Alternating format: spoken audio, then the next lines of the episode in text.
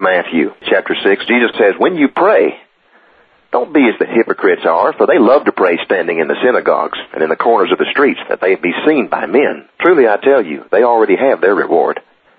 But you, when you pray, enter into your closet, and when you have shut your door, pray to your Father in secret, and your Father which sees in secret shall reward you openly.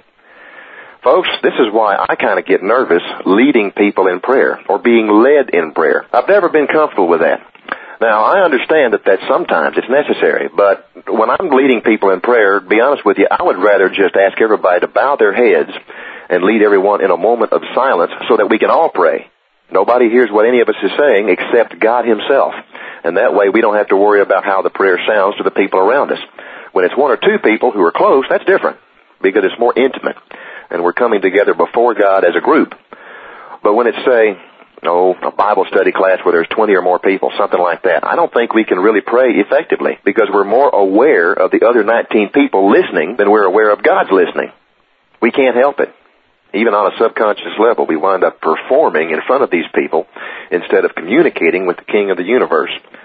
But Jesus here is getting into those who are very comfortable with those other 19 people listening to them because it's them they're trying to impress anyway. I'm sure we've all at one time or another had to endure the arrogance of someone else's pious prayer who were actually not praying to God but continuing to talk to you, you know? continuing to preach a sermon to you but in the disguised format of a prayer. You know, Lord, let him see that this, that, and the other. You know, but prayer shouldn't be a public forum. That's what Jesus is getting into here because it is a direct conversation between you and God. Think about that fact. I mean, we actually have the opportunity at any moment in time to have the undivided attention of the creator of the universe. He's the highest king there is, folks. He's currently the king of heaven, the king of the universe, and will one day be the king of the earth. And when you pray, you have His undivided attention. I mean, that's, that's incredible. Why would you want to share that with anybody else? Why would you want to use God's undivided attention to get the attention of people around you? That's what Jesus is saying here. When you pray, don't be as the hypocrites are, for they love to pray standing in the synagogues and in the corners of the streets, that they may be seen of men. Truly I tell you, they already have their reward. But when you pray, Enter into your closet, and when you shut your door, pray to your Father in secret. And your Father which sees in secret shall reward you openly. But when you pray, do not use vain repetitions as the heathen do, for they think they'll be heard for their much speaking. Folks, we could take that single statement and turn it into a whole roundtable discussion. Christian cliches and magic phrases that we originally attached to our prayers with purpose, but in time it becomes a repetitious habit like attaching the phrase, in Jesus' name, to everything. Like that's the magic phrase that activates the prayer. It's, you know, it's good to pray in Jesus' name. Don't get me wrong. There's nothing wrong with that. The Bible endorses that. It encourages that. But I'm just talking about the overuse of that phrase. Because I've found myself in the past using it like the phrase Simon says. Remember when we were kids and played the Simon Says? If you didn't say Simon Says, then the request after that didn't count in Jesus' name. So first, out of reverence and out of sincerity, but in time, by habit, and then later almost out of superstition. If we don't say it, the prayer doesn't count. But if we do say it, then everything you pray for will come true. Some people choose to use the King James English when they pray. And there's nothing wrong with that. But personally, I've never understood that. I guess they do it because they associate the King James English with spiritual matters because the oldest English Bible is written in the King James. But there's nothing spiritual about the King James English. When that Bible was translated, everybody talked like that. Even street prostitutes uses the words thee, thou, and thy. So I don't get it. Vain repetitions. Also interlacing every part of your prayer with suck-up phrases.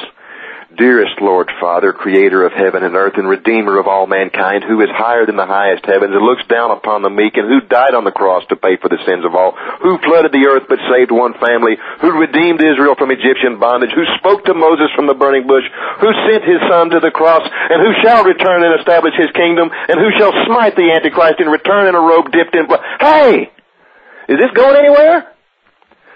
God already knows he did all that. You know, I mean, it's one thing to respect and revere and honor But there's a difference between respecting and sucking up. And God knows when you're sucking up. That's why Jesus sort of mocks them and says, they think they'll be heard for their much speaking. But don't use vain repetitions as they do. Something else that makes me nervous, and that's recited poetry as a prayer on a regular basis. I grew up in a family that recited a poetic prayer before every single meal. And it was the same prayer, the same poem.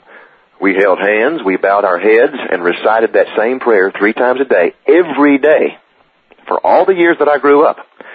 Now, on the surface, you would think, wow, this is great. A family that holds hands and prays before every meal. Most people don't do that. But as I got older, I started to recognize that it's actually more disrespectful than respectful. I mean, it was a good 10 second prayer that because of repetition, three times a day, every day, for decades, it became empty, vain, and meaningless. It became something to get out of the way so the food wouldn't get cold. Well, if you want to thank the Lord and honor and respect Him, bow your head and silently pray to your Father. If you don't want to be repetitious, just say, thank you, Lord. The whole point of all this, folks, is to keep it real. That's all. Don't do it to impress other people, and don't think you can impress God. God's not impressed by empty, vain repetitions or cliches. It's not an incantation to summon up something. It's a conversation between you and the Father. Keep it real. Jesus says, when you pray, do not use vain repetitions, as the heathen do, for they think they'll be heard for their much speaking. Now, folks, I'm fixing to open up a huge can of worms here and get into something that might make some of you mad. But don't get mad. Just take what I'm fixing to say and think about it and then do your own homework. Don't ever accept anything I say here on Founding Word without doing your own homework and your own praying. Don't be closed-minded though either. You know, give me a chance, hear me out before you judge it. But if you find that the Bible says something different from what I'm fixing to say here, then you listen to the Bible and completely disregard what I say. But be open-minded enough to hear me out first, on the one hand. But on the other hand, don't accept it without doing your own homework. That should be your standing policy on everything you hear, not only from me, but everybody. But folks, the more I study this verse, where Jesus says, when you pray, don't use vain repetitions as the heathen do, for they think they'll be heard for their much speaking. The more I study this, the more I believe that what Jesus says here condemns what most people would call their prayer language. Others call it a spirit language. Others call it speaking in tongues. And we're going to spend a whole lot of time on the subject of speaking in tongues later on when we get to the book of Acts and Paul's letter to the Corinthians. So there's no point in spending too much time with that here. But I do want to touch on it a little bit because I really do believe that what most people today call speaking in tongues is not what the Bible calls speaking in tongues. And it's actually a violation of what Jesus just told you right here.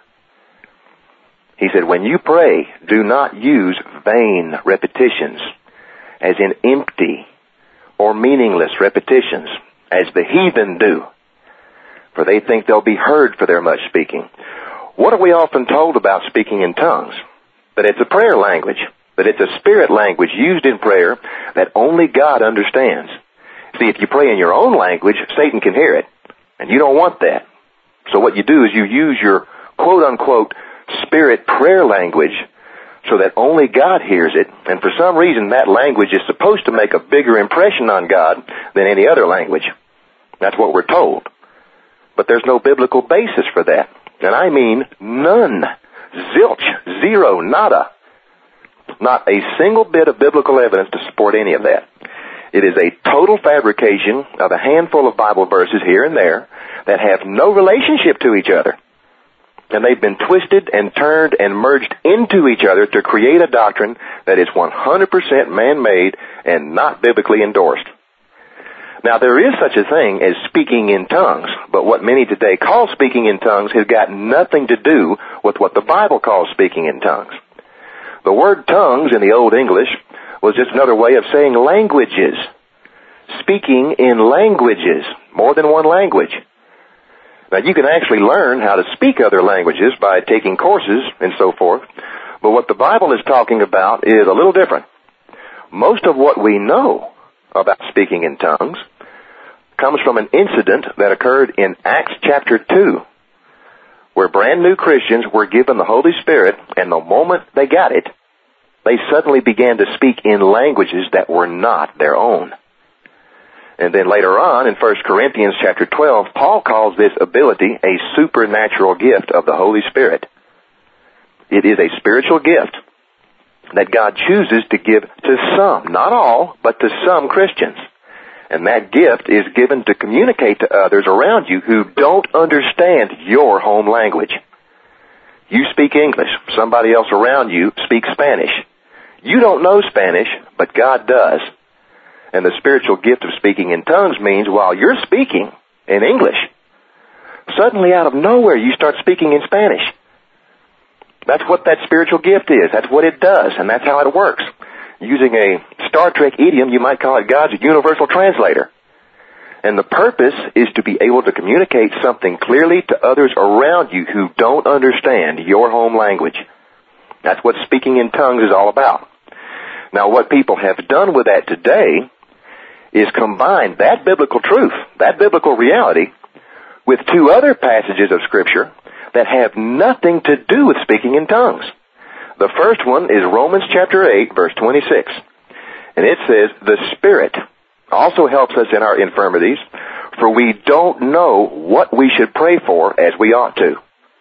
But the Spirit Himself makes intercession for us with groanings which cannot be uttered. What that's saying is that we don't always know what to pray. We want to pray, but don't know what to say. But the Holy Spirit takes whatever prayer we offer and intercedes for us to the Father, and then it says, with groanings which cannot be uttered. They take the groanings part and think it means it's talking about a spiritual prayer language, where you make all kinds of weird noises and speak in some weird gibberish talk. They fail to notice what this verse says about those groanings. It says they cannot be uttered. So whatever this language is, you can't utter it. You can't make it. I don't care what you do with your mouth or what kind of noise you make. This is saying it's a groaning that cannot be uttered.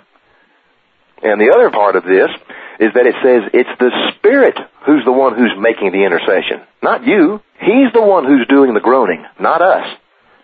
People take this verse and say it's talking about praying in the Spirit. Well, it is talking about praying in the Spirit. When you're praying, you're praying in whatever way you know how, but according to this verse, we clearly don't know what to say but we're saved. So the Spirit finishes the job, and that takes place outside our physical world. So it is praying in the Spirit. But that doesn't mean you make a bunch of weird noise gibberish and then call it a prayer language, praying in the Spirit. There's other verses that talk about walking in the Spirit. Does that mean there's a super secret spirit walk where you twist your legs all around you in some weird unknown schizophrenic pattern? Well, of course that's not what it means. The other verse that people use to twist what speaking in tongues is is 1 Corinthians chapter 2 verses 12, 13, and 14. It says, Now we have received not the Spirit of the world, but the Spirit which is of God, that we might know the things that are freely given to us of God.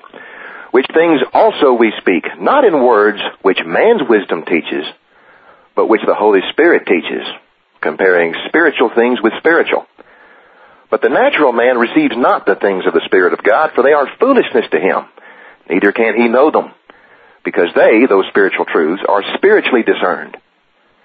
Let's look at this in the New American Standard Translation. It says, Now we have received not the Spirit of the world, but the Spirit who is from God, so that we may know the things freely given to us by God, which things we also speak, not in words taught by human wisdom, but in words taught by the Spirit, combining spiritual thoughts with spiritual words. But a natural man does not accept the things of the Spirit of God, for they are foolishness to him, and he cannot understand them because they are spiritually appraised. So from that, people think it's talking about speaking in tongues. It's gibberish and sounds foolish to the non-spiritual man, but the one with the Holy Spirit, that gibberish, that weird sounding gobbledygook language actually makes sense. They think you're supposed to speak in a language that nobody understands except Christians. What they fail to notice is that at no place in the scriptures do you see Paul or anybody else writing in any language other than earth-based languages. When you take this verse in 1 Corinthians chapter 2 and just say, we speak not in words which man's wisdom teaches, but which the Holy Spirit teaches, while the natural man doesn't receive them because they're foolishness to him. Well, when you say it like that, then yeah, it sounds like it's talking about some weird unknown spirit language that's not of this earth. But when you place it back in its context, it's saying the wisdom and the doctrine and the truths and the teachings of God, they are what's not accepted by those without the Holy Spirit, not the words. Because that wisdom, that doctrine, those truths, and those teachings, they are spiritually learned. Some time ago, we hosted a show where we did a study on the armor of God, listed in Ephesians chapter 6. But we kind of did something weird. We didn't do it on Founding Word. We did it on JPA Live, the secular show. It blew people away. A lot of regular listeners were thinking, here's a guy who makes perfect sense talking about movies and politics and does great satirical parodies, great sense of humor, but now he's completely lost his mind. This is a foolish conversation and a foolish broadcast that he's having. Why do they think that, folks? First Corinthians tells us it's because the natural, non-spiritual man does not accept the things of the Spirit of God, for they are foolishness to him, and he cannot understand them because the things of God are spiritually appraised. But the Christian listeners who tuned in, they stuck it out. And they came back for more because they've received not the Spirit of the world, but the Spirit who is from God, so that they may know the things freely given to them by God which things I spoke of in that broadcast, apparently, judging from the reactions of listeners who aren't saved, I spoke of in words not taught by human wisdom, but words taught by the Spirit. Because only the listeners who had the Holy Spirit gained something out of that broadcast. That's 1 Corinthians chapter 2, verses 12 to 14 in action right there, folks. But it's got nothing to do with the spiritual gift of speaking in tongues. I don't have that spiritual gift, and at no time did I speak in any language other than English, because that's all I know is English then I certainly never spoke verbally in some super secret, weird, strange sounding, unknown Romulan Klingon spirit language. When this verse in 1 Corinthians chapter 2 talks about spiritual language, it means just that. It's spiritual. It's not physical. It does not manifest itself in the physical world. You can't see it and you can't hear it. I'm speaking English. All my listeners spoke and understood English. But only those who had the Holy Spirit really understood what we were talking about. Because the communication was taking place on a spiritual frequency. That's got nothing to do with how it sounds. This whole business of a spirit language that sounds like a warped eight-track tape being played backwards is not biblical. Speaking in tongues is biblical, but what people call their spirit prayer language, it's not biblical. And after reading what Jesus said here in the Sermon on the Mount, I'm actually starting to believe that not only is it not biblical, but might even be demonic. Because right here, Matthew chapter 6 verse 7, Jesus says, when you pray, do not use vain repetitions as the heathen do. Who are the heathen? He's not just talking about people who aren't saved, who live in a secular society or lifestyle. He's talking about those who worship false gods. He says they think they'll be heard for their much speaking. He says, don't use vain repetitions. Vain as in empty, meaningless, without substance or reality. Don't use vain repetitions as the heathen do. It's fascinating, folks. If you were to go into one of these so-called spirit-filled churches and, you know, just stand back there and watch and listen. And then watch a National Geographic documentary about some pagan voodoo tribe in Africa. They all look exactly the same. And then once you make that connection, then suddenly 1 Timothy chapter 4 verse 1 has a whole new feel to it. And it'll give you goosebumps. Where it says the Holy Spirit distinctly and expressly declares that in latter times some will turn away from the faith, giving attention to deluding and seducing spirits and doctrines that demons teach. I used to think that verse was just talking about Christians and churches embracing doctrine that the Bible opposed, such as gay marriage and stuff like that and that certainly fits. But when I made the connection between witchcraft, voodoo, and what's going on in some of these spirit-filled churches where people are running around, contorting their bodies, speaking in some weird, unearthly language, passing out, losing consciousness, some of them vomiting on themselves. Folks, that's not the Spirit of God in there. That's the spirit of something that is seducing and deluding people. Scary stuff. But let's get back to the Sermon on the Mount. Jesus says, when you pray, do not use vain repetitions as the heathen do, for they think they'll be heard for their much speaking. Therefore, don't be like them, for your Father knows what things you have need of before you ask Him. Therefore, after this manner, pray. And I'm going to read this first in the King James because it's familiar to us in the King James and it's beautiful in the King James. But then we'll go back and look at it more closely. Jesus says, Therefore, after this manner, pray. Our Father which art in heaven, hallowed be thy name. Thy kingdom come, Thy will be done in earth as it is in heaven. Give us this day our daily bread. And forgive us our debts as we forgive our debtors. And lead us not into temptation, but deliver us from evil. For thine is the kingdom, and the power, and the glory forever. Amen. Now before we take this apart and look at it closely, I want to first acknowledge one of the biggest errors, and that's the error of calling this the Lord's Prayer. Tradition has called this the Lord's Prayer, but it's not. It's Jesus telling us. We're His disciples. He's telling us how to pray. It's our prayer, not His. If you want to look at an example of a prayer that Jesus prayed, look at John 17, and we'll get into that later on. It's Jesus' private prayer to the Father the night before He was arrested. That is the Lord's Prayer. But this here is the Lord telling us how to pray. Jesus said, pray in this manner. In other words, here's a template. It's amazing people publicly recite this word for word over and over again, year after year. But didn't Jesus just say two verses before this to pray in secret and to not be repetitive? He didn't say, pray this. He said, pray like this. Our Father who is in heaven, holy is your name. In other words, start off by addressing God with honor and respect whatever title that fits your mode of communication, but also shows respect, whether it's dear Lord, dear God, dear Father, whatever. Your kingdom come, your will be done on earth as it is in heaven. Before you pray for anything else, it's all about what He wants. You know, we often like to tag at the end of our prayers, your will be done. But Jesus is saying, no, put that here first. And something else, your kingdom come, that's a prayer for the second coming, folks. Unfortunately, people tend to cringe whenever a Christian hopes for the return of Jesus Christ and the setting up of His kingdom on the earth. Even Christians cringe. And they'll say, well, if the kingdom comes now, then people who aren't saved yet are going to miss out. Man, does that sound like a noble sacrifice of self for the benefit of the lost? Push back the coming of the kingdom so more people will be saved. Folks, don't you think God's already taking that into consideration?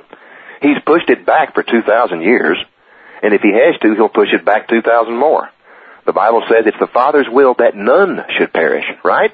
I don't want to pray for his return because the world isn't ready. Well, is it because the world isn't ready, or is it because you aren't ready? Jesus told you, before you pray for anything else, you pray for the coming of His kingdom to be on the earth as it is in heaven. The Father rules heaven. There's no supernatural war. There's no deception. Sin is absent. Death is absent. Suffering is absent. Pain is absent. Confusion is absent. Why would anybody not want that here on the earth? People tend to think this your will be done on earth as it is in heaven business is just a nice way of saying, Lord, I want what you want. Your will be done in this situation or that situation. No. It says your kingdom come. Your will be done on earth just as it is in heaven. That means total absolute righteousness and perfection without sin, without the curse, without Satan's interference. You can't have His will on the earth as it is in heaven without His kingdom extending to the earth. So first, address God with honor and respect, then pray for the coming of His kingdom, then pray for His will, not yours, but His. Then it says, give us this day our daily bread, our daily needs, food, whatever. And forgive us our debts as we forgive our debtors. Now folks, this doesn't mean that you're earning God's forgiveness by forgiving others. This means you're forgiving others because you know you've been forgiven for all of your debts. God, in His love, put His judgment against you on His Son instead of you. So you should put your judgment against others in God's lap. That's what this means. It's His problem, not yours. And lead us not into temptation, but deliver us from evil. Now folks, that's an unfortunate error in linguistics crossover. It's actually allow us not. Or to put it another way, do not allow us into temptation. So what does that mean, allow us? Do not allow us into temptation. Well, God doesn't lead people into temptation ever. Satan does that. But, Satan has to get God's permission first. So while Satan is doing the leading, it's God himself who first gives it either a red light or a green light. And sometimes he will allow Satan to run you through some trial or some satanic horrific scenario for reasons that only the Father knows. When you read the book of Job, we know of what's going on between God and Satan as Job's life is falling apart. Everything that happened, Satan did it. It wasn't Job's fault. God wasn't causing it. It was all Satan's doing. But each thing that happened couldn't happen until it first got a green light from the Father. Now when this happens, Satan has his own reasons, but the Father has his. We don't always know what those reasons are. Other places in scripture give us a few insights. Sometimes the trial is nothing more than to just get your attention. Sometimes it's to prepare us for an even bigger trial that's coming down the pike that's vital to our spiritual growth. Another reason, and this is a reason that I haven't realized until recently, and this brings me more comfort than any other reason for going through all these trials and tribulations, because it doesn't require me to figure out what's going on. Believe it or not, the trial or temptation can be nothing more than an opportunity to receive an incredible, unimaginable, awesome reward in heaven. It's extra credit. It's a bonus.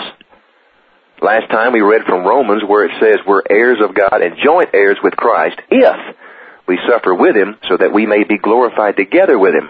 Glorified together. That means we won't get the reward for that suffering here and now, but when Jesus comes to establish the kingdom. Why? Because when we endure some horrific satanic scenario, and we come out of it still loving the Lord, still being faithful, Satan has to get God's permission first to begin with to put you through the scenario. God says, okay. Satan then drags you through the hell, and you choose to swallow the suck, painfully hold on, and then move forward, still being faithful, still loving the Lord, and then, when it's over with, the Father says to Satan, I told you. We don't get to be a part of those conversations, but that's what you want to happen. After Satan has run you through something that he just knew would destroy you, you want to prove him wrong so that when it's all over with, he looks up to the Father as the Father tells him, I told you. What we don't want is after the trial is over, Satan looking up to the Father to tell him, I told you. So whenever God allows Satan to put us through something horrific, it's always for a good reason, be it to get our attention, or to train us for something bigger that's coming on, or just to get a bonus when we get to heaven. All of those reasons are reasons why God allows Satan to drag us through the muck. But unfortunately, even though Satan has to get God's permission, Satan knows of a loophole. He knows of a loophole to get around that. There is one exception where God is forced against His will to allow Satan to drag us through something when God himself has no good reason for allowing him to do it. If it was up to him, he'd give Satan a red light and say, no, I will not allow you to do that. When does that happen? And how? Unfortunately, folks, we are actually capable of inviting Satan into our lives, ourselves, in so many ways I mean, he intrudes into our lives enough as it is without us inviting him. Each time he intrudes, it's by permission of the Father. But when the Father gives that permission, you want it to be because Satan requested the Father and the Father approved because he had ulterior motives behind it. You don't want the whole thing to be your idea. You don't want the Father being forced to allow Satan to enter into your world because you invited him in and God had to allow it to respect your free will. So that's what this part of the prayer is talking about. You want to limit those satanic intrusions. Jesus says, pray for that. Allow us not into temptation and deliver us from the evil one. Now that part's inclusive of both your invitations as well as his. Whether God allowed it for good reasons or you invited it for bad reasons, either way, you want to be delivered from those intrusions. Don't allow us into temptation and deliver us from the evil one. For yours is the kingdom and the power and the glory forever. Amen. Let's keep going, folks. For if you forgive men their trespasses, your heavenly Father will also forgive you. But if you forgive not men their trespasses, neither will your Father forgive your trespasses. Now, once again, folks, this isn't saying that you earn God's forgiveness by forgiving others. And if you don't earn God's forgiveness by forgiving others, then you certainly don't forfeit His forgiveness by not forgiving others. But if you're a follower of Christ, and remember, the follower of Christ is who this sermon is addressed to. If you are a follower of Christ, you've already been forgiven of all your trespasses. So you don't have any ground to hold grudges. Forgiveness isn't about letting people run all over you. It's not about condoning what people have done against you. It's about leaving the consequences of their actions in God's hands. When somebody wrongs you, you need to take the attitude that since you're one of God's children, then when somebody wrongs you, they also wrong God. So you let God handle it. And don't get caught up keeping a tally of what wrongs have been done against you. God's doing that for you. You don't have to do that. And that's what this is about. If you truly are a follower of Christ, then holding grudges against people is something that shouldn't be a part of your nature. Being a forgiving person doesn't make you a follower of Christ, but being a follower of Christ will make you a forgiving person. That's what this is saying. Let's continue. Jesus says, Moreover, when you fast, don't be as the hypocrites of a sad countenance, for they disfigure their faces that they may appear to be fasting before men. Truly I tell you, they've already received their reward. But you, when you fast, anoint your head and wash your face, that you don't appear to be fasting before men, but to your Father only which is in secret. And your Father which sees in secret shall reward you openly. Now folks, I don't want to get into fasting too much here because it's another one of those topics that you could spend a whole hour on. The word fast means to stop. It means to cease. In a 24 hour period, you usually get hungry in 5 hour intervals, but when you sleep at night, you actually do without food for much longer because you're asleep. That's why the first meal of the day is called break fast. It's because you're breaking the fast that took place while you were asleep. But as far as fasting as a spiritual exercise is concerned, obviously Jesus endorses it right here, but you won't find too many instructions, if any, in the Bible on how to fast, other than Jesus saying, here, don't do it to impress people. Between you and God and not to be done to impress people.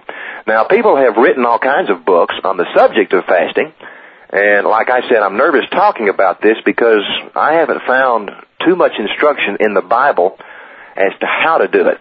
But I do know one thing about it. The purpose is to be focused, completely focused on the Lord.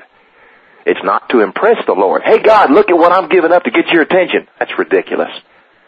God always gives us His attention. The point of the fast is to remove anything that might be getting in the way of your attention, not God's. So you can fast all kinds of things to remove anything that might get in the way of your attention. And only you know what those distractions are. You can starve yourself to death and still be distracted if you're watching TV, playing video games, surfing the net, and talking on the phone.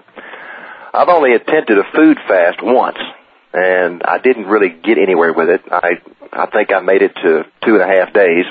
It wasn't until I unplugged the cable box, unplugged the video games, turned off the TV, and took the phone off the hook that God finally had my full, undivided attention. Fasting is about giving God your full attention, not impressing God, and certainly not impressing your peers. And don't tell God, okay God, you've got my undivided attention for two days. Well, if you have that attitude, then He won't tell you anything. It's about submitting yourself before the King of the universe. You're not His King, He's your King. And if you really value His instruction, His guidance, and His wisdom enough to remove all the distractions, then you're not going to put a time limit on it. Now, He wouldn't purposely force you to miss future engagements just as a battle of the wills. I'm not saying that. I'm just saying, how important is His instruction? You know, how important is His guidance? Is it important enough to give him seven hours or just one hour? Is it important enough to give him a whole week or just a weekend? It's not about the food, it's about your attention. Now there are healthy benefits and physical changes that take place when you deprive your body of food for a time. And like I said before, there's all kinds of books written by professional doctors that get into all of that and other books written by Christians with medical backgrounds and such. So you can get into all of that if you want. But since the Bible never clearly instructs us on what to fast or how to fast, I feel like I have a little leeway here to suggest to you that fasting is about forcefully removing from your presence all distractions. All of them. For an uncertain amount of time. Now, you can't do that your whole life, otherwise you'd serve no purpose. But we read several places where Jesus gets away from everything and everybody, even his disciples, to just be alone with the Father and pray. He does that on a regular basis. Sometimes he gets away for a whole night. He fasts from sleeping and he stays up all night long praying to the Father. And you know what's really fascinating to me, folks, is how the urgency of all the distractions that we have, they're really nothing more than an illusion we actually believe that we don't have the time. But once you start getting into the habit of setting aside some time for some serious alone time with the Father and His Word, you'll discover how much of those distractions are really nothing more than illusions. you'll start enjoying that time spent alone with the Father and His Word. So you'll start seeing that it's possible to set aside some more time because you really want to, you enjoy it. And then suddenly you'll start to see how many of those distractions were actually self-imposed. You know, daily reading of the Bible is a devotion in and of itself, but serious study of the Bible? Serious book by book study? Who has time for that? And yet we'll buy 10 whole seasons of some TV show on DVD and start with episode 1, season 1, and watch every one of them. And then when we're through with that, we'll watch the behind the scenes footage. We'll listen to the audio commentary. We'll know everything there is to know about that TV show before we're finished. And when we're through, we'll start on another one. We'll get a whole new TV show. Now there's nothing wrong with that. I'm just saying that the idea that we don't have the time is an illusion. We have plenty of time. We just choose to use it for something else.